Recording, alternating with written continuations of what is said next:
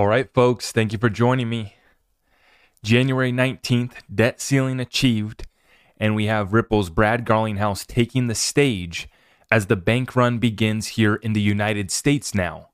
Now, you guys saw the clips going around Bank of America taking place yesterday, and we had Brad Garlinghouse taking the stage today in Davos. We're going to break it all down for you guys, current events, cryptocurrency, and the greatest transfer of wealth in world history. Massive opportunity for us right now. If you guys are tapped in, if you can hear my voice, please do me a favor, smash the thumbs up. Make sure you hit the notification bell so you don't miss any of our content. And then let's get tapped in and let's take advantage of the greatest transfer here taking place in real time on a day-to-day basis. We're going to continue to break it down for you guys and show you how we are navigating this crisis. I appreciate this community so much, and nothing can stop what is coming in regards to the suppressed assets getting ready to take their role, take their place as the real reserve currencies of the new financial system. A new economy emerges. You see glimpses of the agenda coming out from the Davos suits. And we continue to see it more and more in our face. And we have a situation that's breaking down in real time. You guys saw it yesterday with Bank of America. This is not a joke. This is not clickbait. I wish it was. But we have customers not able to withdraw their money, don't know what's going on, and it was the Zelle system, I guess, that went down. So once again, we have this, the banking system's going down. And so it doesn't matter where you are now that we see that it's taking place in America. And this hasn't been the only instance either, right? But what we see here, once again, is that this is country by country, a different situation developing in real time. This is why everyone can listen to this message from across this world and take something away from this. Because it's just a matter of how urgent is the situation in your country. Here in the United States, we've had a good summer. We had a good fall, rolled on into winter, and then we start to realize that we're really in a difficult situation. They still don't want to define it as a recession, but we can see the system breaking as it took place yesterday. And now some people might be saying this is just a one-off deal, right? This is you know just a slight issue that got fixed rather quickly. Sure. But we started to see the meetings that have been taking place here that took place in November. The FDIC meeting, which is the insurance of the, Federal Deposit Insurance Corporation, whatever it is, right? The FDIC supposed to have us covered $250,000 in our bank. And they were just having a meeting back in November about the systemic risk within the system. And they said that 2020 was a test. Confirmed for us, a test, one of many, but that it showed them, who was basically going to get bailed out, who was going to be covered in the coming crisis. They didn't know what would cause it, but it was just a matter of time. And so once again, guys, we're going to break this all down. It's all right in front of our faces. If you have the eyes to look and you're willing to put in the work, see, it's one thing to take a look. It's one thing to understand. It's one thing to wake up. God forbid, we don't want to be woke, but we do want to wake up. We do want to lift the veil. But then we got to take action too if we want to take care of our families. It's one thing to tell your family the conspiracy theory. It's another thing to take advantage of the greatest transfer of wealth in world history. Without further ado, let's get straight on into this episode. It's going to be a massive one. We got a lot to cover. And we're going to take a look here at cryptocurrency market to get started off for you guys. Back up a little bit today. $980 billion for the total cryptocurrency market cap. 21,000 is the price that we are trading at right now for Bitcoin. And then we see that our Ethereum is at 1,555. And then I'm pulling a 39.13 for XRP, a 39-cent XRP is today's price. Definitely not the real value. There's a difference between price and value. Let's get tapped in. Let's understand what's taking place. And let's start by taking a look at this Bitcoin chart. Massive session. Please smash that thumbs up for me, guys. 21,000 for our Bitcoin. You see the range that it's trading within here. No reason to get excited and prepare for the rollover. Prepare for the comeback. In my opinion, not financial advice, but I am preparing for this thing to turn back to the downside. You see that upper resistance, 21.5K. We did wick right through real quickly. 1 4-hour candle, or sorry, 2 4-hour candles. We wick up to 21,500. But you can see this thing's getting ready to turn. We are going to be coming up on that new moon of January 21st, by the way. So enjoy the bullish energy while it lasts. And I personally am expecting this thing to roll back over here shortly. Getting back into our current events, let's understand this situation completely. Starting out with Japan, inflation has hit 4%, highest in more than 4 decades. So relatively speaking towards, you know, these other countries, our CPI lie that our inflation's only 6.5% or whatever the data is that they're giving us. Obviously, Japan's sitting here a little bit less than that, but when we look here over the past 4 decades, this is the highest level it has hit in Japan. And you guys have been listening how we've been tracking the bond repurchasing program that the Central Bank of Japan has been doing. And I think it was 80-something billion we covered 2 episodes ago, right? So their massive program buying back their bonds. And you see here that their inflation has hit the highest level in 4 decades now. Continuing on, would you invest in this business? Great question from Genevieve Roach Dechter. Probably butchered that name, and I apologize. GR Dechter is the handle on Twitter. Would you invest in this business? Total debt, $31 trillion. Assets, $4.8 trillion. Annual revenue, $4.9 trillion. Annual income, $1.4 trillion loss. This is the United States government. And this is what I'm talking about with the bond repurchasing program that you see Japan doing. The business of our government, that's an investment that I'm not willing to make. We had the worst year on record for the bond market here in the United States last year. I'm interested to see what it does this year. But you see the situation. You see the financial statement. Pretty simple. If cash flow doesn't cover debt service, it's not a good business. It's not a good investment. And you can see the numbers right there. Pretty pathetic, and I am expecting them to raise the debt ceiling here once again after the DC drama dance gets completed. Then they'll just raise the debt ceiling once again. I believe it's going to be the 79th or the 80th time. We covered it 2 episodes ago. 80th time, I believe, that they've raised the debt ceiling now, of course. Now, of course, you know what's going on here. Pentagon fails, 5th audit, $220 billion unaccounted for. Nobody's being held accountable for. And it's to the tune of billions of dollars, and it's even more than that. We understand black budgets, trillions missing. Hundreds of billions that right here, right now, I'm about to show you guys later, they finally approved an audit of Consensus. Well, we've been asking, since Ron Paul showed us and got us awake to the situation over 10 years ago, we understood that we needed to audit the Federal Reserve. Well, now we see here, the Pentagon fails. 5th audit, $220 billion unaccounted for. Now, but don't worry. Do not worry, folks. The U.S. still announces $2.5 billion in new weaponry munitions for Ukraine. So we still got something to send to our friends over in Ukraine. Do not worry. Germany stepping up to the plate as well. Germany is ready to supply more than 100 battle tanks to Ukraine. Leopard 2, Leopard 1, Challengers. And just like that, it's Moscow versus Berlin once again, folks. Interesting situation. We continue to pray for peace. We continue to watch this puppet over here in Ukraine. Zelensky said at a speech in Davos that he could not negotiate with Putin. I'm really glad, by the way, that he was able to fit this into his schedule between the Golden Globes and whatever other appearances he's been making. You know, David Letterman, what all the shows that he's done. I'm glad that he was able to show up for the suits in Davos. Zelensky said at a speech in Davos that he could not negotiate with Putin because Putin may not be alive. Quote, today, I do not quite understand who to talk to and what to talk about. I'm not sure what the president of Russia, who sometimes appears on the green screen, that this is him.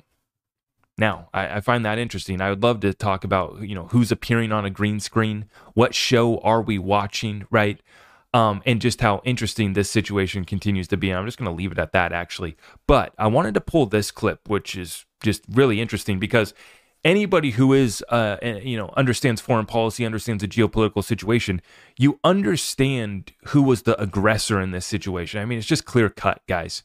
It's clear cut. And once again, I'm not here to pick sides. I continue to pray for peace. But we have scholars here in the United States that were talking about this in 2015, folks. Check this out. Don't listen to me. I'm just some guy. Listen to this guy. This is courtesy of the University of Chicago. And John Mearsheimer, 2015. Let's listen to this speech here, folks. Unwilling, what's going on here is that the West is leading Ukraine down the primrose path. And the end result is that Ukraine is going to get wrecked. And I believe that the policy that I'm advocating, which is neutralizing Ukraine and then building it up economically and getting it out of the competition between Russia on one side and NATO on the other side, is the best thing that could happen to the Ukrainians. What we're doing is encouraging the Ukrainians to play tough with the Russians. We're encouraging the Ukrainians to think that they will ultimately become part of the West, because we will ultimately defeat Putin. And we will ultimately get our way. Time is on our side. And of course, the Ukrainians are playing along with this. And the Ukrainians are almost completely unwilling to compromise with the Russians and instead want to pursue a hardline policy. Well, as I said to you before, if they do that, the end result is that their country is going to be wrecked. They're going to be wrecked, is what he said.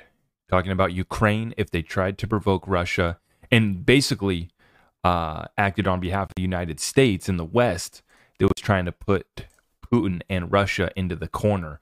Now, once again, I'm not saying that Putin's a great guy. I'm not saying that he's the second coming or our savior.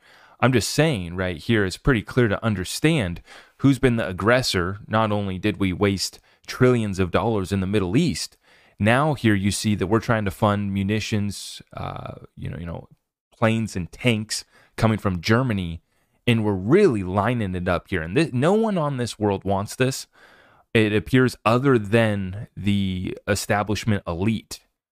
In particular, some that are sitting down at Davos right now. They blame Mr. Putin, but it's very clear to see that economically, the sanctions that were placed against Russia, they had no choice. Right? They had no choice. And I'm actually going to hold. I'm going to refrain my comments any further from that because the topic is so sensitive.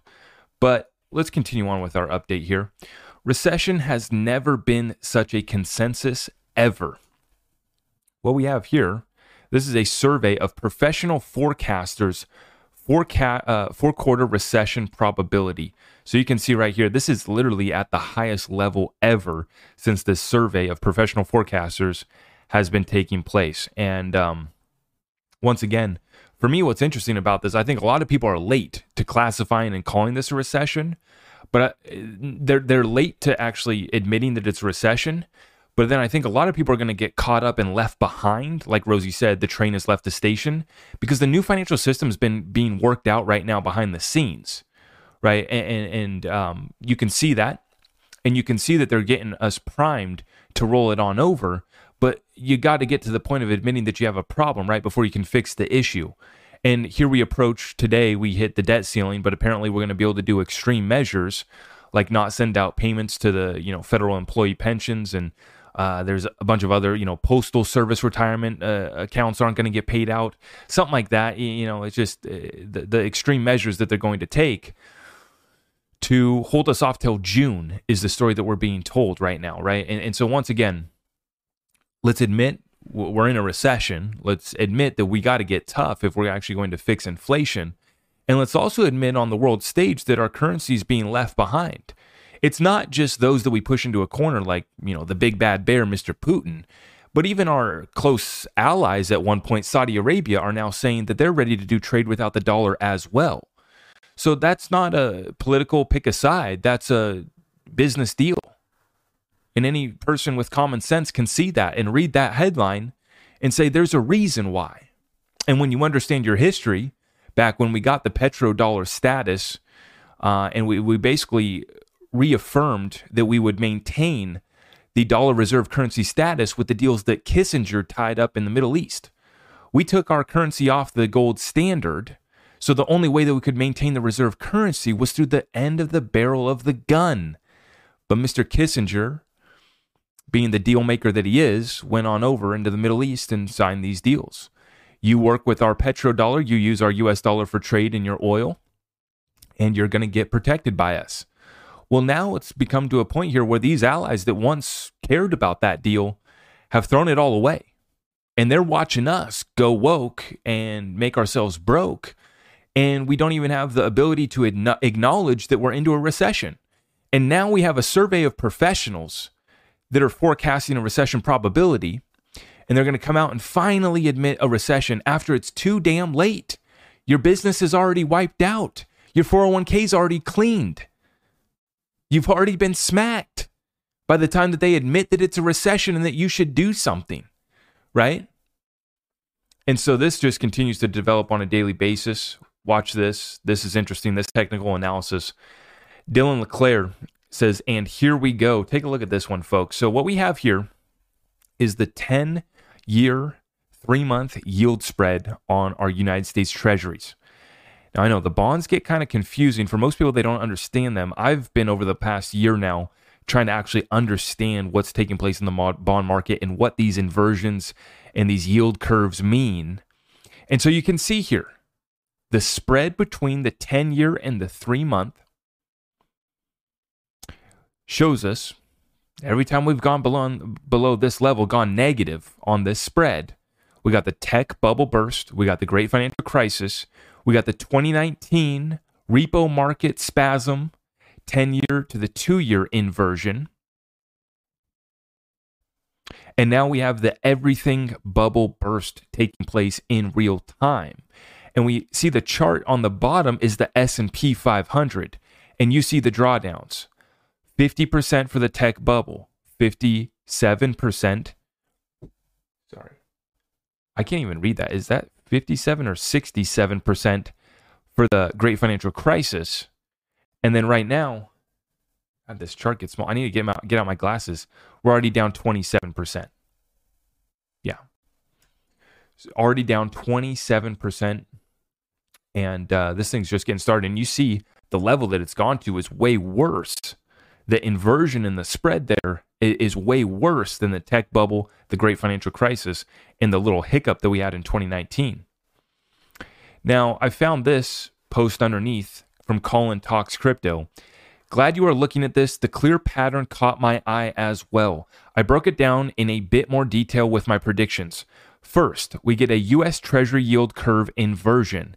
Next, you get a Fed funds rate pivot. Last, we get a massive stock market crash.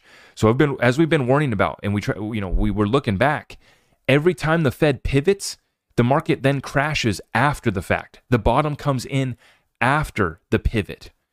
So this is a waiting game of a trust me, bro, with Jerome Powell, who is sick right now, by the way. I hope that he's able to recover. But it's been a trust me, bro, from the Fed when they do actually pivot. And many people are suspecting that they've already started the soft pivot. They've scaled back the rate that they were accelerating interest rates higher from 70 basis point rate hikes back down here to 50 basis point hikes, which is 0.5%. Okay. And the plan is they're going to stick with that, maybe another one or two of those, and then drop down to 25 basis points and then basically hold us out there.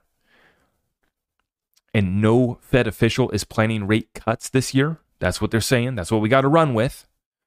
But what we have here, this analysis here from Colin Talks Crypto was pretty good. I'm going to play 1 minute of this, of him explaining this. Hey guys, I'm going to show you something pretty amazing in this video.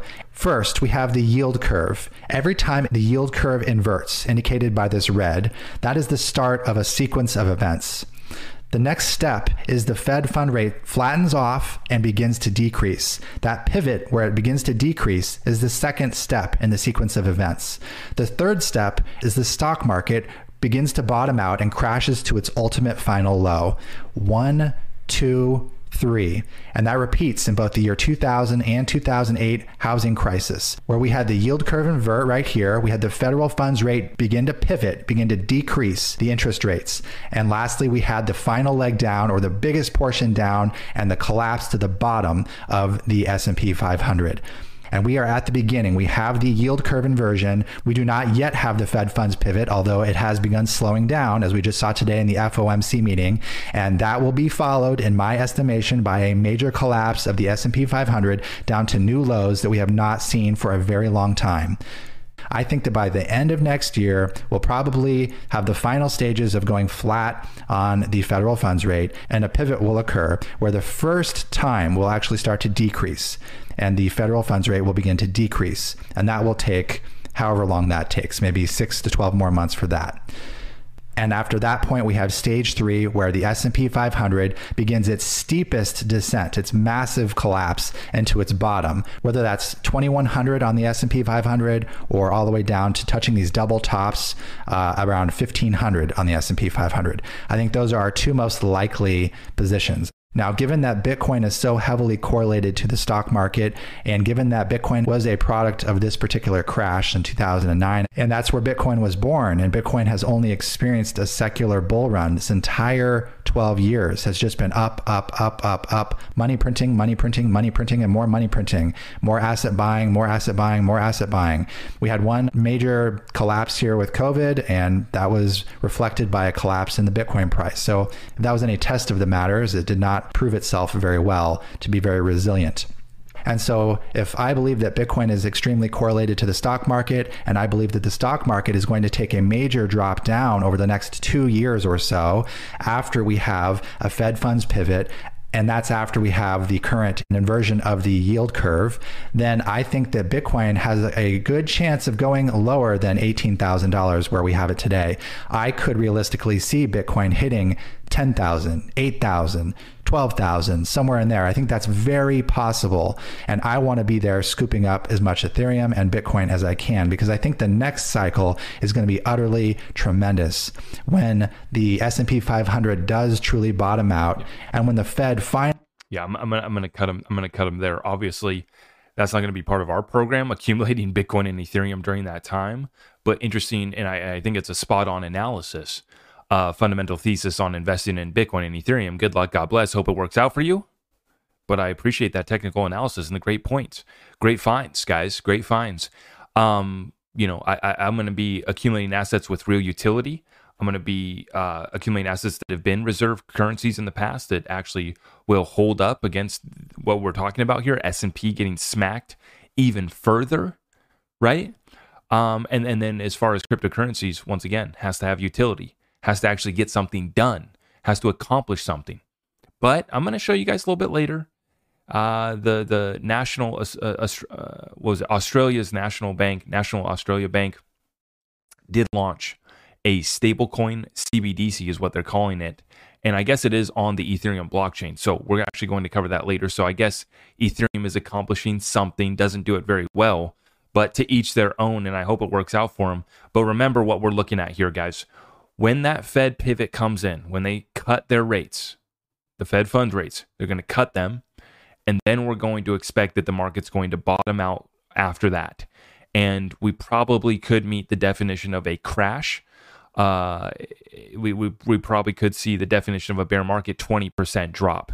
Once again, we already got smacked last year in the S&P. It was the third worst year ever for the traditional 60-40 portfolio. Worst year ever for the bond market. And the Fed just continues to squeeze us out here. And if they stick to this plan, I think that he's spot on. By the end of the year, we can expect that Fed pivot to come in, the market to finally finish off, and then we will be starting the next bull run after that. But that tells us that we got to remain patient, guys. We got to remain patient. I would love to see things happen sooner. There is a lot that is taking place. But once again, we're on a trust me, bro basis with Jerome Powell. So if Jerome pivots here in the spring or in April Fool's Day, how perfect would that be? You know, I don't know if they have an FOMC meeting in April, but he gives us an April Fool's joke and pivots in April, right? Then all bets are off. Then timeline moves forward. That's the thing, is we're in their timeline, unfortunately.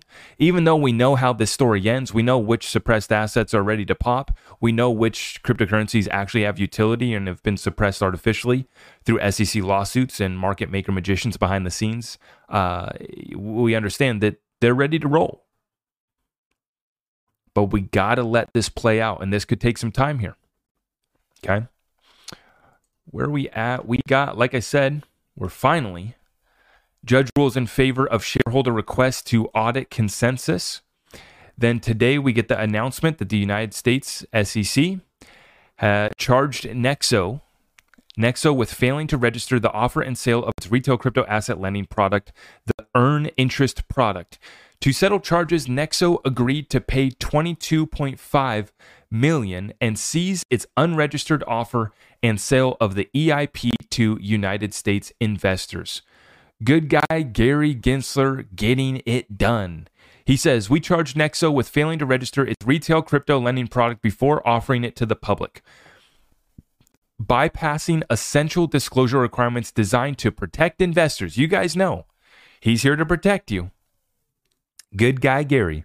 "Compliance with our time-tested public policies isn't a choice. Where crypto companies do not comply, we will continue to follow the facts and the law to hold them accountable. In this case, among other actions, Nexo is seizing its unregistered lending product as to all U.S. investors." So once again, are we getting protected, or are we getting limited in the opportunities for the common man or woman to invest in? You know, and you know, Nexo's solvency has been questioned, and you know, watching them navigate the crypto contagion has been interesting, right? And I've never said that I trusted Nexo with 100% of my bag. I said that I barely trusted them with any of my bag, but they were a platform that was offering staking on XRP. But once again, a program that competes with the traditional banking system, you're not allowed to do that. What are you guys thinking? Good guy Gary's got to take care of the buddies at Goldman Sachs and the Wall Street boys. Come on. Even the 4% that Coinbase was going to try to offer, that's not going to happen. Not with Gary, good guy Gary on the watch. Just keeping you guys protected. Don't worry, America. Now, this one was interesting today. Breaking from Eleanor Terrett, Charles Hoskinson from Cardano confirms he's interested in buying Coindesk. Doesn't think it's worth $200 million. But, quote, he could afford it because he's still one of the richest guys in the space. Mike Casey in Davos to raise capital, find a buyer. Who is Mike Casey? Oh, Chief Content Officer at Coindesk. So it sounds like maybe Coindesk is being pitched. And it was interesting because I just had Reggie Middleton on this morning, and he just called out Coindesk for actually, maybe they'll actually do some fair reporting, basically talking about how if they have to get bought out or they have to switch over because they're going bust, and you know, Genesis just filed for bankruptcy, and the Digital Currency Group owns Coindesk as well, basically calling them out. And so that was fun. I had a great conversation with Reggie this morning, and that's going to air tomorrow for you guys, okay?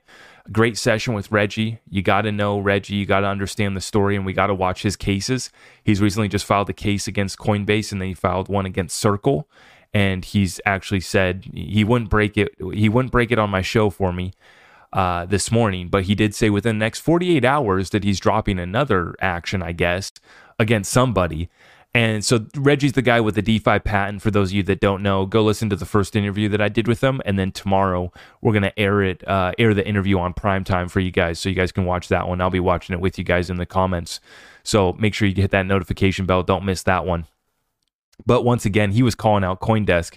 And apparently Charles flexing a little bit today, because apparently he's still one of the richest guys in the space. Talking about buying Coindesk, which I think is interesting. You know, I think once again, we got a lot of talk in the cryptocurrency space, and we're seeing right now in this market who is, you know, still making it, who is still surviving. You know, whether Charles is still one of the richest guys in the space or not, we'll see how that plays out. We'll see how Cardano does. You know, we just heard Brad talking about how they still have $1 billion cash in one of his most recent interviews at Davos. So Brad continues to let us know that they're sitting on $1 billion cash. I don't know how that compares to Charles, but, you know, for sure, I hope that it works out for Charles, even though, you know, there's been some back and forth between the XRP community. I don't really care about that. I just hope it works out for him. I hope his program works out. I hope Cardano gets something done and achieves something. And I think that Cardano is an interesting project, and Charles is a good guy. He's a good American entrepreneur, and I'm a fan of Charles. I like what he speaks on. You know, ideas outside of Cardano, right? I don't own any Cardano. I've never invested in Cardano. I feel like I missed the pump that took place with it, and so I just have never gone in. But at times I've considered buying into Cardano just because I do like Charles so much and what he has to say about America. And when he chimes in on other issues, I think that his attacks on the XRP community are unwarranted and kind of ridiculous, just like with Charles Gasparino here. These guys are picking a small minority of the XRP community that's extra vocal, extra negative, extra, silly and missing the whole point. And I think that, As I said before when I addressed both these guys last time, Charles, I think, is just jealous that Ripple's about to settle up and XRP is going to be the first cryptocurrency with true regulatory clarity from basically not only FinCEN, but also from the SEC. So they're about to have clarity from everybody that matters, first one through the gate. And then I think that Charles Gasparino got word of the settlement taking place as well, and he's doing the cover-up story for Bill Hinman, for Jay Clayton, and because those guys are his pals. So Charles Gasparino is just pals with these Wall Street guys, with these SEC officials, and so he's part of the cover-up here. Both these guys have caught wind of the settlement, and I think they understand what's happening. But nonetheless, what's interesting to see here is who still does have money, who is still doing acquisitions during this cryptocurrency bear market. Continuing on, this was the news that we were talking about earlier. National Australia Bank launches stablecoin fully backed by Australian dollars. And now if we go and we take a look here at the article here from Watcher Guru, we have the National Australia Bank to launch stablecoin on Ethereum network and the Algorand blockchain. After the collapse of Terra's UST, people from the space have become skeptical about stablecoins. Nevertheless, the space has seen major developments on this front lately. Market participants, for instance, have been accumulating it as dry powder in anticipation of a bull run. Entities, on the other hand, have been launching their own variants. The Australian Financial Review reported on Thursday that the National Australia Bank has created its own stablecoin, the AUDN. The same will allow its customers to transact using blockchain technology, or to settle transactions using blockchain technology in real time using Australian dollars. So once again, we have a stablecoin here that's backed by fiat. Backed by fiat once again. Now I want to remind everyone, and actually it did say down here, back at the end of this story here, other prominent, revealing the national, what is this? Sorry, folks, one second. The National Australia Bank, once again, revealing the National Australia Bank's future plans, Silby said, "We are planning to offer stablecoins in multiple currencies in jurisdictions where the NAB has licenses." Other prominent Australian players have also dipped their toes into the space. Towards the end of Q2 last year, Navadi Group quietly confirmed that its deal with Ripple and Stellar to build its AUDC stablecoin was on. Eventually, the stablecoin was launched in November last year on the Stellar blockchain. So Ripple, Stellar to aid Navadi to launch the AUDS stablecoin. I guess that it was only launched on the Stellar network. But once again, what do we see here? The perfect 1-2 combo. XLM for retail, XRP for wholesale, right? So the stablecoins in these little jurisdictions, Australia here launching their little stablecoin. And once again, a stablecoin, they call, and it's interesting. This is essentially a CBDC, but they're trying to call it a stablecoin, right? That's the pitch. And I think they're going to try to use this pitch, this stablecoin, this regulated stablecoin, and because it's issued from a central bank, we should trust them, just like with Jerome Powell, right? On the trust me bro basis right now with Jerome Powell, same deal with the quote-unquote stablecoins backed by fiat, backed by nothing, backed by trust me bro. Now, once again, we see this. This is just a perfect 1-2 punch, though. Ripple and Stellar both were aiding Navadi in rolling this deal out to build its AUDC stablecoin, and the Australian company plans to issue the same on the XRP ledger and the Stellar chain. Okay? We're building a multi-chain stablecoin service initially on both Ripple and Stellar chains. In fact, what's the great thing is both Ripple and Stellar are largely funding the development work and even some of the marketing work. So how about that? got a little bit of money to invest. Ripple and Stellar putting it to work. Once again, though, I'm not a fan of the stablecoin of the CBDC that's backed by fiat, backed by nothing. What I want to see is I want to see it backed by something. Don't just put it on the XRP ledger, back it. Back it with XRP. Put it on the XRP ledger, back it with some precious metals. Back it with some gold. Back it with some commodities. Real value, please. Real utility, please. Talking about utility. Talking about on-demand liquidity. We have Brad taking the stage. As the bank runs begin, this is what you guys have been waiting for. Let's get right into it. Over half of the transaction volume now runs through XRP. This was the statement that Brad made here at Davos, one of the interviews that he did here with CNBC. Check it out here, folks. About that is the SEC sued us around the question of is XRP a security at the end of 2020.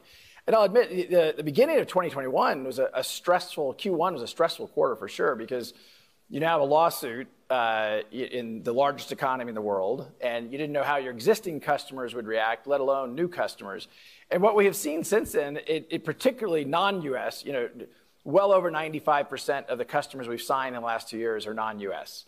Our activity is growing more and more outside the United States, and it's because you have this confusion in the United States. So we're now processing billions of dollars of transactions every quarter, and well over half of our total transaction volume, because we do have a fiat and XRP enabled product called on-demand liquidity. Over half of all of our transactions go through XRP now. That has grown, and so again, we're continuing to sign more contracts, more customers, and then the contracts and customers we have grown, partly because we opened more corridors, more currency pairs. And so there's kind of a nice series of building a positive virtuous cycle that helps grow the business. Now, I want you to listen to that last piece, positive virtuous cycle. As I pull forward this next tweet, this next little thread that was put together by Molly Elmore. And by the way, thank you for the update, Brad. I am very happy, very pleased to know that over half of the transactions are now happening on XRP. Remember the last update that we have, and you guys have been hearing me say this in some of my most recent updates. Within the last week, I think I've mentioned this. We had, the most recent data that we had was that only 25% of Ripple customers were transacting using XRP on-demand liquidity. We have over 400 banks and financial institutions, was the most recent numbers, working on RippleNet. But only 25% of those 400 banks, financial institutions were using on-demand liquidity XRP. Now, we get an update that over half of the transactions are now flowing through XRP. Tremendous update from Brad. But I'll remind you guys how he finished off that statement. It is starting a virtuous cycle. Very interesting. Because Molly Elmore put together this thread just the other day. Once XRP crosses a threshold in adoption for payments, growth will accelerate rapidly. Why? Due to the virtuous cycle flywheel phenomenon.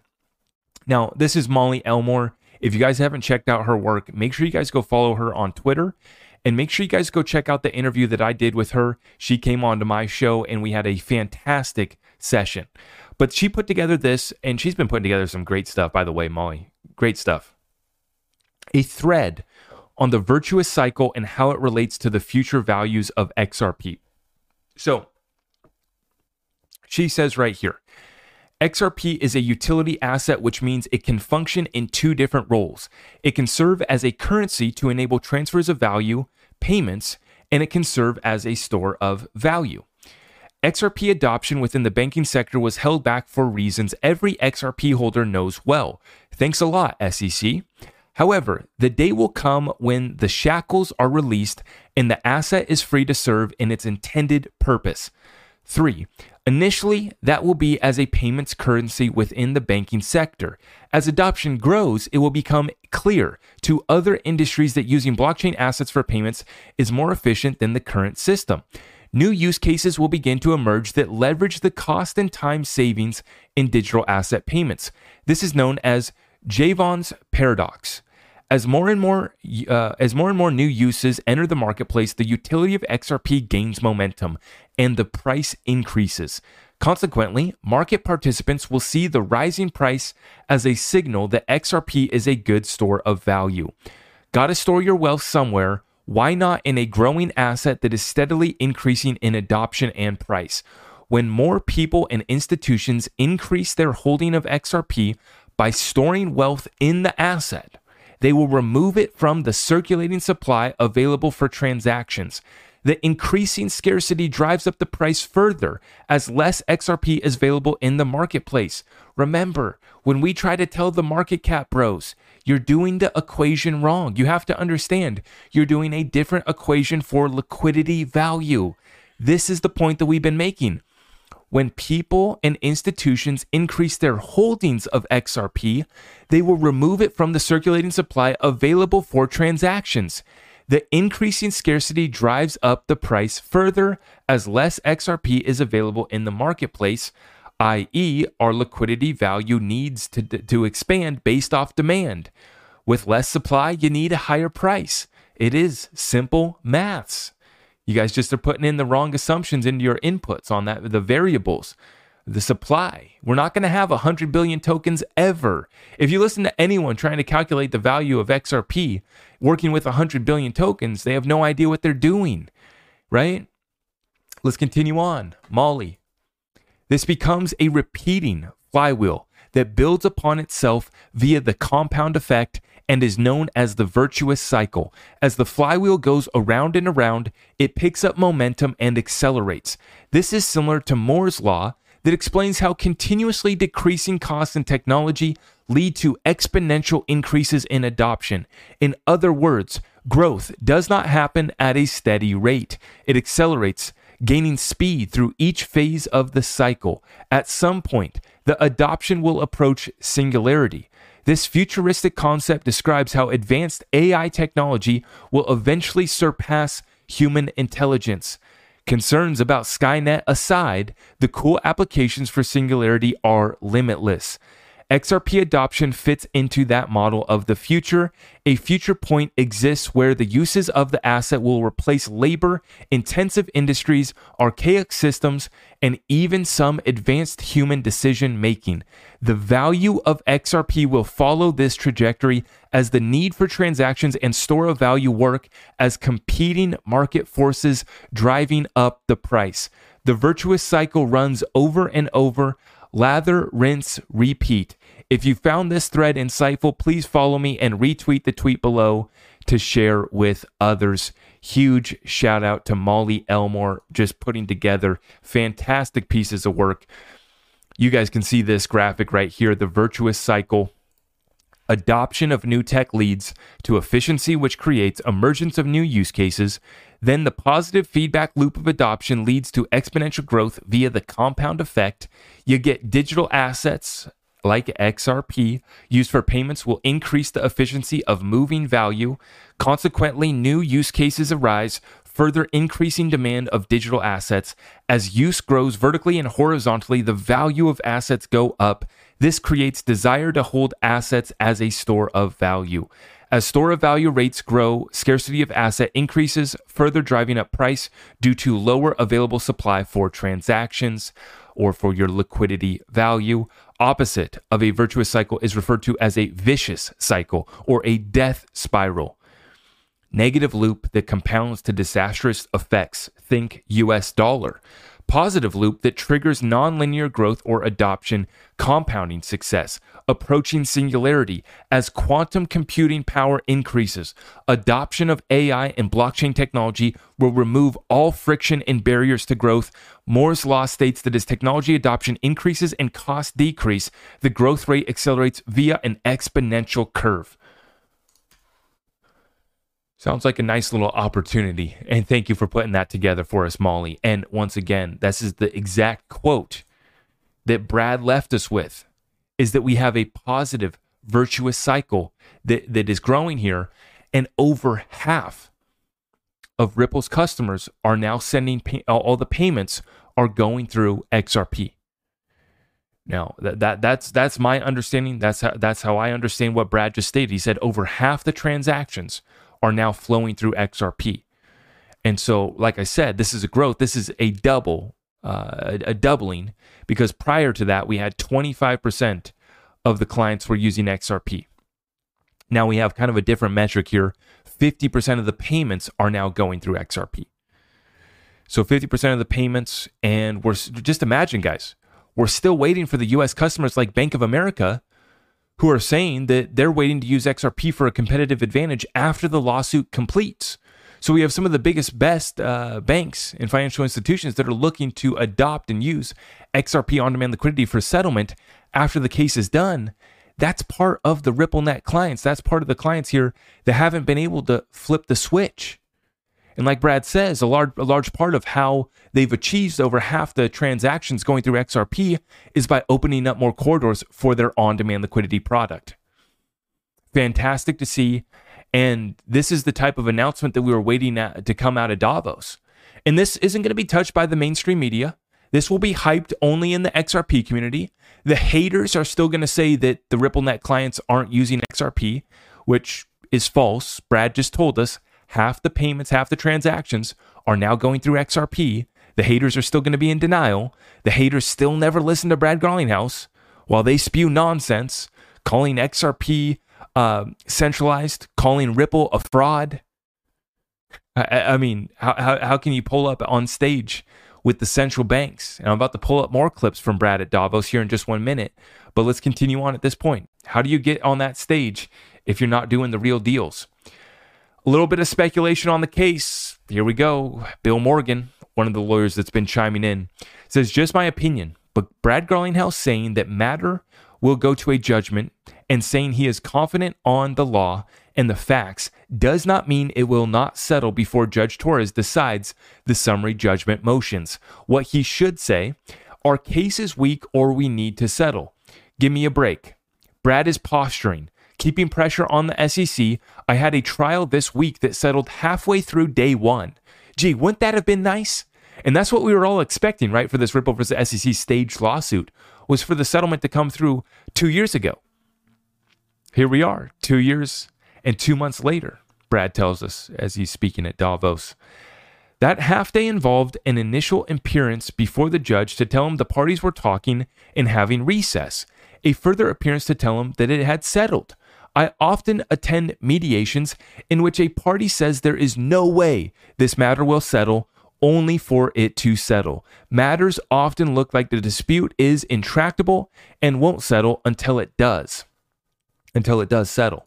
And once again, we just saw that Nexo announced the settlement with Gary Gensler today. And I didn't even know that Nexo, I thought they were being investigated. I mean, questions were coming in about their solvency. I didn't know. Maybe I'm missing that. I probably would have covered if that had been dropped, but I didn't even know that they were in talks, right? And then we just get this announcement that Nexo was settled for $22 million and they're no longer going to offer their earned product. I'm sure I did cover that if that was announced. But like Bill's saying in this point here, right, this could just come out of the blue. And we've been waiting for that. We're going to continue to wait. It does feel like we're close, though. It does feel like we're close. And once again, we just continue to point out the fact that Brad continues to show up on stage, show up at Davos, looking fresh, looking clean and classy as always in his presentation. In the script that he was rolling with, the marketing team lined him up with a perfect script, and it was a very clean presentation from Brad. I'm about to play a little bit more. But once again, we do think that Brad may be posturing as if they aren't negotiating settlement behind the scenes, as if Ripple hadn't been going to the White House and hadn't been sitting down with Jay Clayton back in 2018 before the lawsuit got filed, right? So let's continue to watch that one. Let's get into some technical analysis here, guys. This is looking very interesting. And Dark Defender tells us that the engines will be running again shortly. We're looking XRP in the 4-hour time frame. We have the RSI breakout and above the clouds. We got the Ichimoku clouds coming in here. A little bit of the technical analysis. And this is the funny part for me, guys, is you look any of the technical analysis, Ichimoku clouds, RSI, I mean, all these different indicators that the TA bros work with. Shout out to the TA guys that always give us something to work with and always give us some hype XRP charts. We love that. We have the RSI breakout above the clouds And we see here that we have short-term resistance at 44 cents and 55 cents. But he says that we will have engines running again shortly. And this is my point, is that anybody who takes a serious look and isn't biased, isn't an XRP hater, sees the same thing that we're all seeing, right? Which is major upside potential coming in. Now, take a look here at this one. We're going to zoom out now. XRP fractals matching up 2017 and 2023. This one from Ben XRP. And he says, isn't that the same as 2017? Take a look. Here's our chart. Now you see, if we match this same move, which, golly, that fractal looks so damn close. Looks so damn close. We were traced back here, getting ready to take off. That's nearly an 8,000% upside move from this level that he's measuring out. So we're talking about thousands of percent potentially, which would take us up to a $25 XRP. Now, as I say, the conservative guys, blockchain backers one, who's going to pull up the 4.236 Fibonacci extension, and he's going to show you that XRP is going to the $7 to $8 level. A little bit more conservative. Full extension. And I don't know if he's changed that, actually. I haven't watched BC Backer lately, but I know that last time I did, which was months ago, he was, you know, in the most recent work that he's put out on XRP, from my understanding, is still the same deal. Upon breakout, 4.236 Fibonacci extension takes us to about the $7, $8 level. This gentleman right here showing us same fractal, same move, a little bit more extended out, takes us to the $20 level, right? And so once again, guys, Brad, reiterating the point that he doesn't care about the short-term price moves.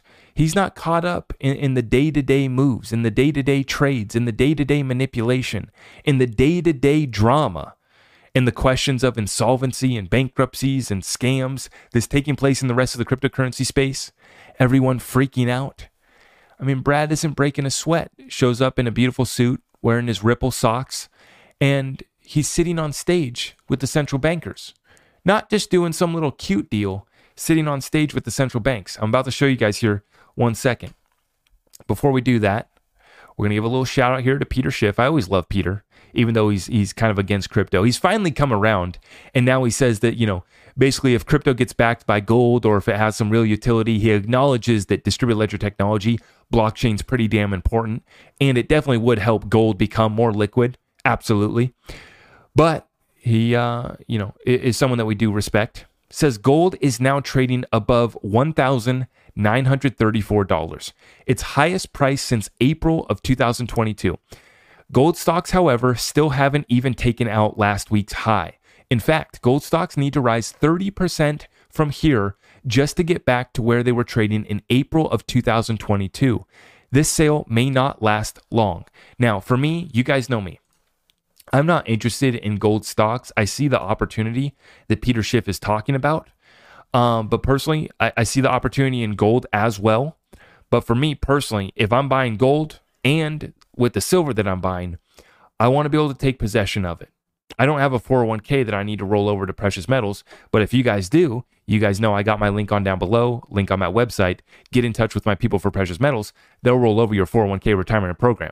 I don't have a 401k retirement program, so I just continue to stack silver, and I'm gonna continue to stack silver. I see the opportunity in gold. I see the opportunity in the mining stocks and the silver mining stocks too, for that matter, right? But I currently am not making any plays in the stock market. For me, because it's such a small allocation that I've made to precious metals, it's just going directly into getting it physically in my possession, physically in my vaults. But why do we do this? Yes, we see upside potential. We see that gold started to break out. But this right here is why we are doing this. Bank of America running out of money. The Zelle system goes down. And maybe this is just an incredible coincidence. But once again, I had to share this with you guys. This one from Bon Crip. The Simpsons never fail. Bank of America was trending on social media Wednesday after many customers discovered that the money was missing from their accounts. Now, folks, I'm not trying to create panic or FOMO or FUD, but this was the situation. You guys can go check the clips. I don't know if they've resolved this issue. I know that they were having a serious issue. I think it was caused by the Zelle network. but the concerned consumers share their experiences online, calling out the financial giant and demanding answers. And it's just hilarious. I'm not going to play this clip. I don't know if it would be copyrighted or anything, but you guys can see it playing in the background. And this is a Simpsons predictions of Bank of America. And it literally, they show it, Bank of America right at the very beginning. You guys can see it right there. Bank of America, the Simpsons predict it once again, sure enough. It's just funny how it works out like that. But just to reiterate the point, guys, you guys see what took place. It's happening in the United States. So we saw it, the third world countries, these other countries were running out of cash to buy gas, to buy oil, to buy food. And actually, I forgot, yesterday I was going to make a video, I haven't gotten around to it yet. It was a Vice video that I watched on dealing with 100% inflation, I think is what it was called. And they were looking at the inflation crisis in Argentina. And they're basically, you know, have had basically 100% of the value of their dollar has been destroyed. Inflation nearly 100%, I believe. And, it, you know, obviously Vice is kind of whatever, right? But it was an interesting little 10-minute little piece that they did in Argentina. And they were going around and showing, I'm going to make a separate video on this, but basically what the situation was, you had mom groups on Facebook. They were basically selling clothes, and obviously guys were doing it too, but basically the moms groups on Facebook, she was interviewing a mom in Argentina. The moms groups on Facebook had basically turned into barter pages where she was literally selling clothes for food. And I don't even believe that it was just a straight across trade. I don't even think that she was actually selling it for pesos, the Argentinian pesos, and buying food with it. Maybe she was, but basically these barter groups had become so damn popular because people were having to sell off just the basic essentials, clothing, to actually feed their families. And they showed a grocery store where your bag of chips was priced at $200-300 pesos, the local currency. I don't know what they exactly call it, Argentinian peso, Argentina peso, whatever they call it. Everything in the store was hundreds of dollars. Hundreds of pesos. And then they also covered how there's kind of a black market right now for US dollars, which just reiterates the point that we've been talking about, right? Where it's the cleanest shirt in the closet. These countries' value of their dollar is getting destroyed so rapidly that they're going to the most accepted currency worldwide, which is the US dollar. They don't care that inflation in the United States is getting reported at 6.5% and the situation with our debt ceiling and, you know, Joe Biden falling off his bike. They don't care about that. They need dollars. And so there's a huge black market. They were talking with some dealer and he's basically moving like $20,000 worth of cash daily on the black market to people that are seeking to move out of their local currency into US dollars. And the central bank and the government is regulating how much you can pull out. So they're regulating how much pesos you can pull out and how much dollars you can convert to.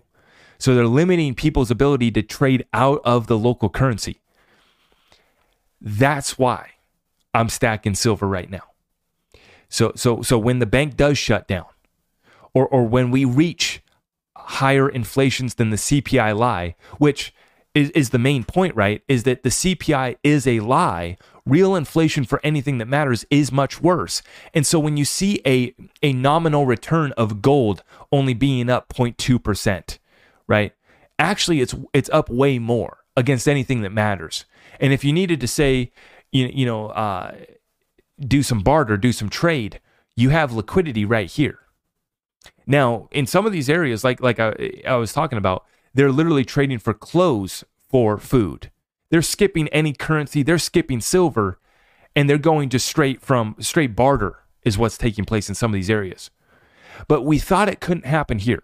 We watched the Vice documentary and think it's really cute. And of course, we think we're really woke because we watch Vice, so we think that we're enlightened and we think we understand what's going on. It was a good, interesting little piece. And we see that it's 100% inflation in Argentina. We think it can't happen here. Right? It's fine here. They're going to raise the debt ceiling once again, and it doesn't matter.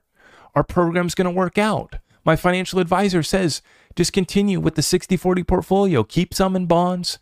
Continue to invest in the S&P that's getting primed to absolutely dump once again further. And it's finally starting to come here. The Simpsons predicted it. I don't know how they did that, but once again, Simpsons predicted it. And you guys see the bank runs that are underway once again. But while that's taking place, as we said, major liquidity crisis, central banks going back to gold, hoarding record amounts of gold, the metals exchanges and the metal vaults reaching their lowest levels ever. And who are the elite pulling up on stage? On the big panels, not the little panels. Not joining a panel with will.i.am like Hedera, which I'm making fun of them, but shout out to Hedera, shout out to the HBAR guys. I don't own any HBAR, but that's, you know, congratulations, you guys were let in. They let you guys in the back. Okay, the Hedera boys can go in the back and go sit down. And I saw Casper Lab showed up too. That's good. And you guys did a little panel. I saw Hedera was doing a panel with will.i.am, and I thought that was good. That's good. But I wanted to remind everyone of who Brad's pulling up on stage with. Let's take a look here. This one was shared to me by Father Woody. Huge shout out. This guy's been sending me and tagging me in a lot of really great stuff. But this panel was Finding the Right Balance for Crypto. And who was Brad speaking on stage with? The Central Bank of the Netherlands President, Klaus Knot, the Commissioner for Financial Services, Financial Stability, and Capital Markets in the European Commission. That's interesting. Financial stability. I wonder how we could bring back a little bit of stability to these markets. I wonder how we could achieve that. Maybe the next speaker would have some thoughts and ideas. Brad Garlinghouse, Chief Executive Officer at Ripple. Up on stage with our final participant, Omar Sultan Al-Oloma, Minister of State for Artificial Intelligence, Digital Economy, and Remote Work Applications, Office of the Prime Minister of the United Arab Emirates. And this is who Brad gets to take stage with, right? Not speaking with will.i.am. Getting on up there with the Central Bank of Netherlands, the Commissioner for the Financial Stability of the Capital Markets, the European Commission, and obviously Minister of State for AI, Digital Economy, and Remote Work at the United Arab Emirates. Major deals. Now, I'm going to show you guys. This is the full spiel here. Digital asset investors sharing this clip here with us. World Economic Forum, Davos 2023, January 19th today, Finding the Right Balance for Crypto. We have the speakers, Stacey Marie Ishmael, Klaus Knot, Mairead McGuinness, Brad Garlinghouse, Omar Sultan Al-Oloma, and we have here shared with us by DAI, the Brad Garlinghouse parts. Let's play this, and huge shout out to Brad Garlinghouse for representing not only the XRP community, but as I continue to say, I'm glad to see that Brad is representing the people and fighting for a level playing field. I believe that it's healthy to have a guy like Brad at the table there that brings a balance to the rest of the agenda that we hear coming from the World Economic Forum.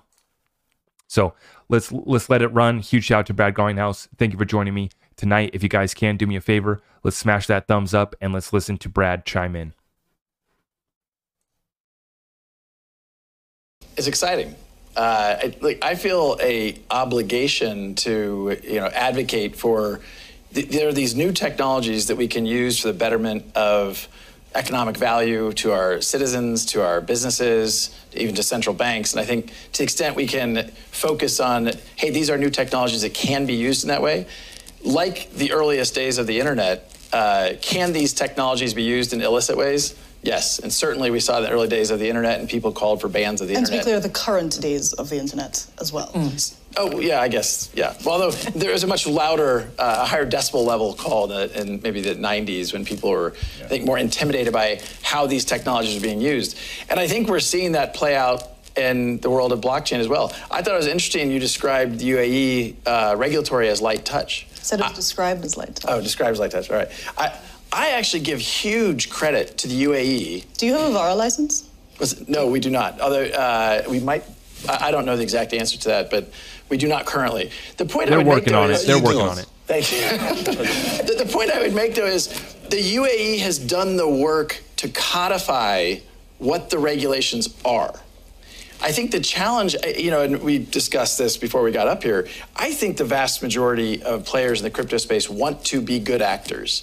But I think we have to be clear about what that means. And I think one of the challenges is, and I very much agreed with something the commissioner said, we talk about regulating crypto. I think we should, that's an abstract thing to say to, from my point of view. We need to regulate the activity. What is it that we're doing? So Ripple is in the business around cross-border payments. Our customers are banks. Our customers are regulated institutions.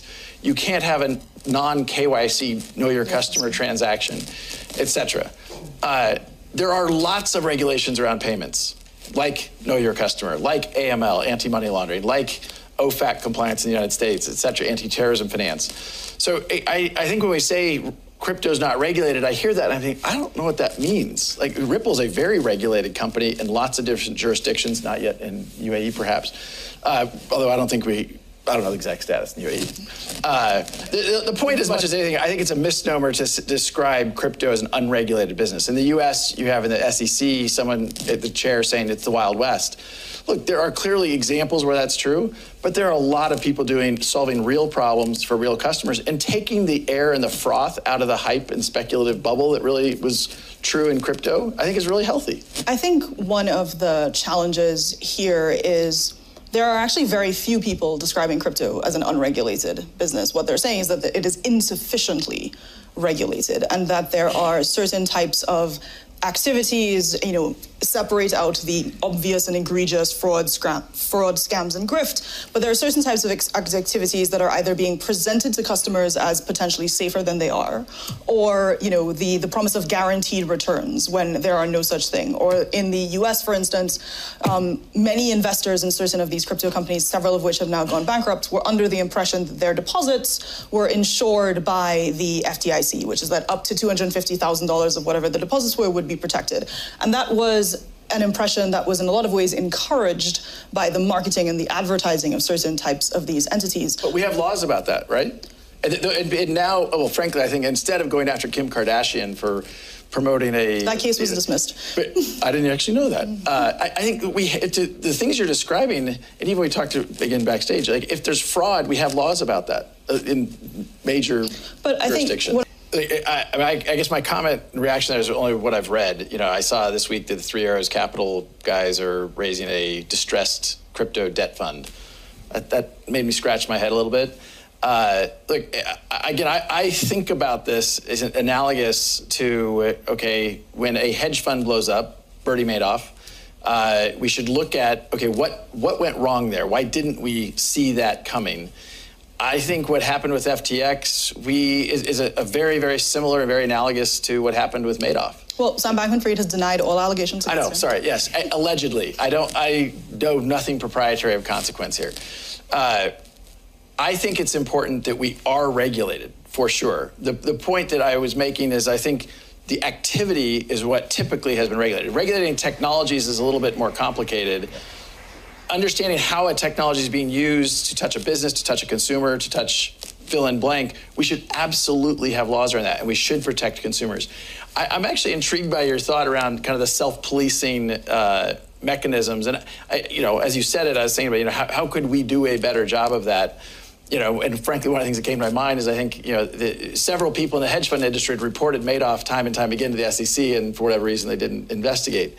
I do think, you know, we do work with law enforcement at Ripple, and we do file suspicious activity reports. And, you know, again, we're only working with regulated endpoints, so we're somewhat unique. And I will say, I agree with you that the origins of crypto were absolutely anti-government, anti-bank. Yep.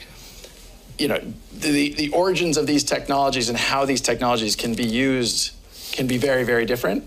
And as time goes by, I think we spend less time talking about Mt. Gox and Silk Road and more time talking about here are real enterprise scaled use cases where it's not an experiment. You're talking about billions and billions of dollars going through Ripple's technology platform. Don. Yeah, Don Tapscott. I chair the Blockchain Research Institute. And my question is for Brad, but anyone else.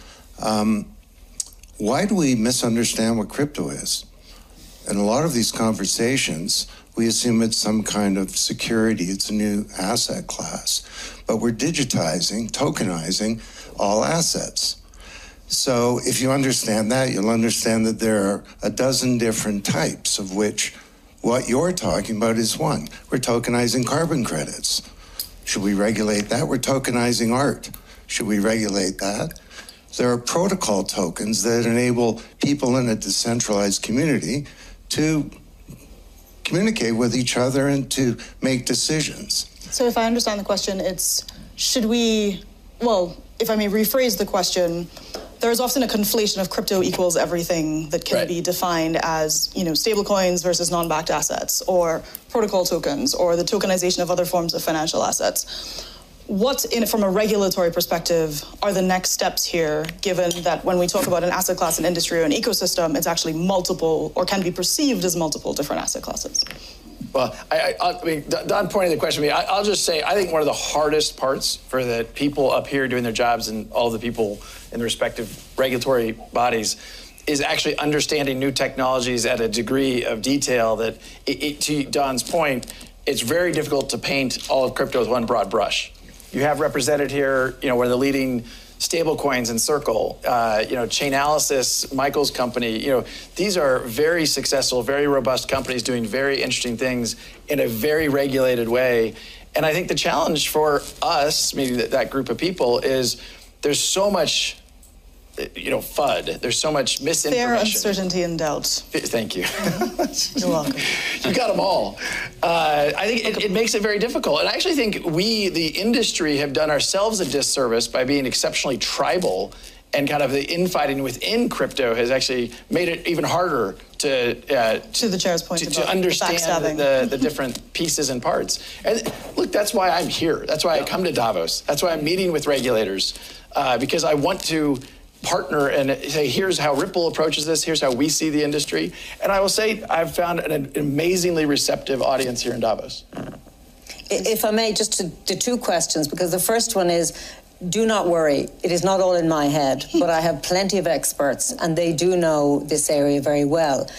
We don't sit in a room, we listen to industry, and we reach out. Discipline back. The flip side to that is, if we do start to normalize rates again, or rates start to go down, do you expect that the level of enthusiasm, shall we say, that we saw from 2020 to 2022 could potentially return?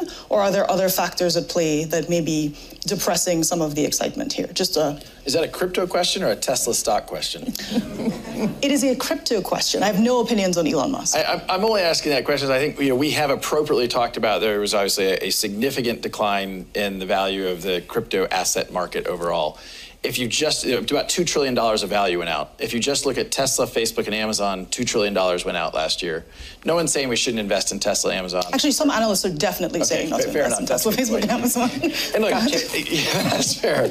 But I don't think we're trying to regulate in saying that we shouldn't let people invest in Tesla. I agree that the consumer protection has to be paramount, and it has to start. Some of the times I hear things, I'm like, well, wait a minute, $2 trillion came out of the crypto market, but a whole lot more of that came out of the thing is, the overall crypto market had a maximum capitalization of $3 trillion, so it represents a much larger percentage of the whole. That's why I use Tesla stock, because Tesla stock was down the same amount as the crypto market. Well, thank you, everybody. We hope you. All right, folks, what a great session. Well done by Brad once again. And a couple points. So as he's you know, informing everyone that there's already laws on the books, and Ripple's complying with all of them. All of the endpoints that they're touching are regulated endpoints. And he says that there's already laws in place for payments. There's already laws for people that are actually committing fraud. What we need is the actual clarity from the SEC. What defines a security in the digital asset space, in the cryptocurrency space, right? Now, it was interesting because she was talking about the crypto space going bust, and she mentioned the FDIC. Well, what did we mention here earlier, right? That the FDIC was just meeting in November about the systemic risk within the banking system, and about how another imminent issue was underway, was coming, right? And so these guys, they love, and Jamie Dimon, you guys probably already saw the clips and saw it on Twitter about how he called Bitcoin a pet rock, and basically said if the crypto doesn't have utility, it's a pet rock, which I usually don't want to side with Jamie Dimon. I'd hate to side with Jamie Dimon, but I would agree, right? If it doesn't have utility, it's not worth much. I would agree there, right? But he knows. And actually in the clip that he was talking about, he's talking about how they're going to use the Ledger technology blockchain for making payments, intraday payments, and admitting that it is the future, it is where they're going.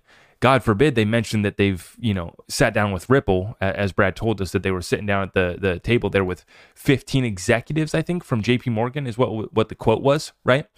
But anyways, you guys are seeing, they love traditional banking, Jamie Dimon, even the Peter Schiffs of the world, everyone wants to go after, and on this panel, they're trying to attack the cryptocurrency space for being insolvent. But we just covered earlier in the show, and we showed you guys the clip of the meeting that took place in November of the FDIC members talking about the insolvency, or basically talking about the systemic issues within the banking system. Now, he also says, why didn't we see it coming with FTX? Once again, there was many hedge funds, many people reporting Bernie Madoff, but they didn't see it coming. Or did they, and they decided not to do anything, right? Which is what Brad's really getting at.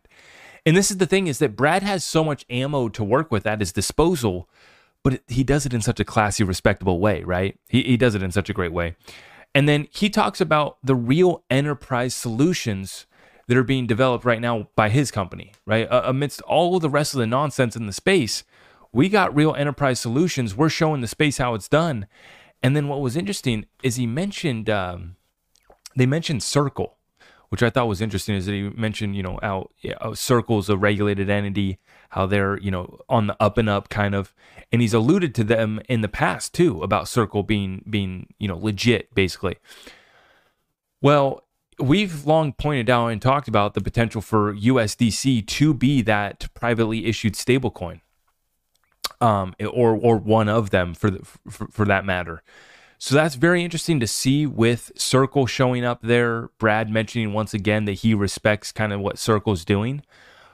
But, big but, my good friend Reggie Middleton, as I spoke with him this morning, he had already sued Coinbase for infringing upon his patent, and he most recently just sued Circle for infringing upon his patent. And then in our session this morning, he talked about how most stablecoins, in his opinion, and the opinion of his legal team, they do infringe upon his patent. And so he has filed a lawsuit against Circle that is, that Brad just mentioned there sitting at Davos. So that was very interesting. And then I actually talked about Reggie Middleton did go to Davos back in 2019. He has a little clip on his YouTube that he shared of him actually, kind of getting into a little bit of a back and forth debate with Nourel Roubini. And so that was pretty interesting to talk with Reggie about that. But yes, Reggie talks about his patent and how Circle's infringing upon it. And I said, another great session with Reggie, but I said that I wanted to get him back on after we get an update on the lawsuits, because what we have right now is Coinbase has asked to just dismiss the case. They've requested to the judge to just dismiss their case, and I'm probably expecting the same thing coming from Circle. But I wanted to hear from Reggie. I hope to get him back on the show once we do get an update on what the judge rules. Is he or she gonna dismiss the case? Are they gonna hear it? It's just a huge, bold claim that Reggie's making, and it's something to watch for sure. But bringing it back once again, Brad talking about the amount of regulators that they've been trying to work with, that they've been trying to be transparent with, right? But then they still get sued by the SEC. And then the final point that I wanted to make from that session was the guy that was asking him the question, talking about tokenizing all assets and how you can't just paint, Brad says, you can't just paint the whole industry with the same broad brush, right? You have different use cases, different utilities, different ways that these projects were created, different ways that these technologies are, that they actually come to consensus, right? And so once again, just to reiterate the point that the conversation that's happening at Davos is about tokenizing all the assets. And I just find it so interesting that Brad's once again sitting up there next to the president of the Central Bank of Netherlands. And now we know, Ripple tells us that they've already spoke with 50 central banks. Then We hear from Brad at Davos that over 50% of the transactions that are happening on RippleNet are now going through XRP. So a fantastic representation once again from Brad Garlinghouse at Davos. We love to see it. And quite frankly, shocking data. I didn't expect that. We see that on-demand liquidity is growing at a record, rate 8-9 times year over year. That's fantastic to see. We continue to see that they get banks, financial institutions continue to come partner up with Ripple. Multiple central bank digital currencies already built on the XRP ledger, already sitting at the table on multiple foundations, associations for digital dollar, digital euro, digital pound, and others. But once again, many people in a tough situation, in a bear market recession, many people confused about the facts, many people filled up with FUD about the cryptocurrency space. Many people see a 38, what was it at? What is XRP at right now? 39 cents, that's right. We had gone back up 39.15 for our XRP. So many people see the 39 cent XRP without listening to Brad Garlinghouse, without listening to the clips that he just dropped, which is major. Over half the transactions now taking place on XRP because they're caught up. They listen, unfortunately, before they could get to the truth, before they could get to this platform, they're listening to the Bitcoin, Ethereum maxis who tout nonsense about XRP being centralized, about how none of the Ripple partners are actually using the XRP ledger, are actually putting XRP on their balance sheet. And it's the complete opposite. And like Brad said, we've started this positive, virtuous cycle that is underway. And it just reaffirmed everything that we've been putting together for our investment thesis, to see Brad's presentation once again, a class act. And the timing of this Davos meeting. They talk about the threats of major cyber attacks underway. But then we also see that the bank runs have started, and we see some issues taking place in this banking system. Issues with Bank of America that took place yesterday, but we've already seen others as well, right? All while Brad meets with the officers in charge of stability of the markets, the president of the central banks, people in charge of regulations in the UAE. And we get just another class act from Brad, while the rest of the space is falling apart, going away, praying that they can recover. It's just once again reaffirms everything that we've been talking about. Now, folks, we went long on this session, an hour and 22 minutes, full update for you guys. I hope you guys appreciated this session. If you guys can do me a favor, please smash that thumbs up on the way out. And I want to reiterate the point, when these banks don't got your money, what are you going to turn to? It's been precious metals for us. And it's been talking about prepping and essentials. It's been about having prepping webinars in our Discord group, talking about how we're prepared to, we watched the Vice documentary in Argentina, how they're dealing with 100% inflation. It might not get that bad here, but we've been talking in our group, for over a year, 2 years now. We've been talking about establishing relationships with your local rancher, with your local farmer, so that you can get, good, clean food, but you also can get that meat that the World Economic Forum is telling us 1 billion people need to give up meat. I was going to pull the clip. I had it saved in my bookmarks for you guys, but that's what's coming out from the agenda.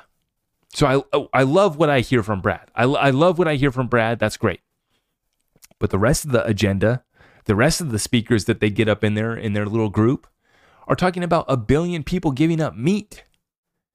Biden, White House, talking about giving up natural gas stoves. Not willing to admit that we're in a recession. And this sets up the average person to get slaughtered because the Wall Street shills, their 401k brokers that are broker than you, that got something to sell you, are going to keep you in the Wall Street program. The Wall Street program that's going to wipe out your 401k and your savings. And then the dollar that they tell us is only inflating at a 6.5% CPI lie. Yeah, thanks. We're not rolling with that data. We're not rolling with that budget when we go to the supermarket, when we fill up our gas tank, when we got to renew our lease, when we got to try to buy our first property and the mortgage rates are down up to 7% or wherever they're at right now. I think they're just below 7% for most conventional loans. That's not going to be the program. We're not going to fall for that lie. No, no, absolutely not. And we're not just going to figure out the conspiracy. Like I said, we're going to take advantage of the greatest transfer of wealth in world history. So if you guys are going to get tapped in, we've been talking about it in our Discord group for 2 years now. Prepping essentials, having a program to feed our families, having a program to store our wealth, having a program to be able to barter, to be able to trade, to be able to have offline assets. Whether the bank goes down or whether they roll out the CBDC and they want to track and trace every single transaction, or whether they roll out plans to ban our natural gas stoves, ban our ability to eat meat.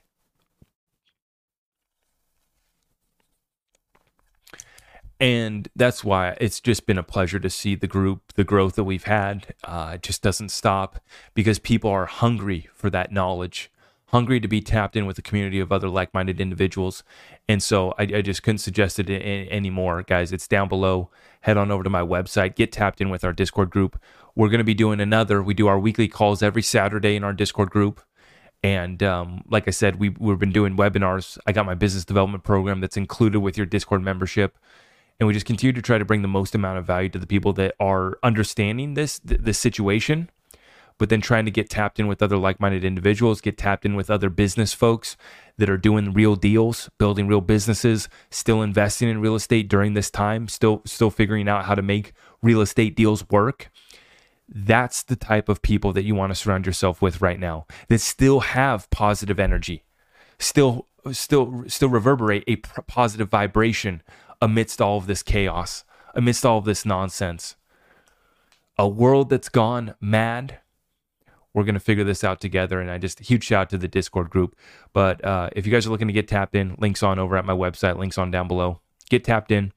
And we have the links in the affiliates for your precious metals. We have links and affiliates for your wallets and exchanges. Please take advantage of that. It is another way to support the channel. And I appreciate all of you guys that do so. I am going to wrap up this session. Okay, I appreciate everyone for tuning in tonight, and I will see you guys tomorrow in the next update, okay? God bless all of you. Thank you so much.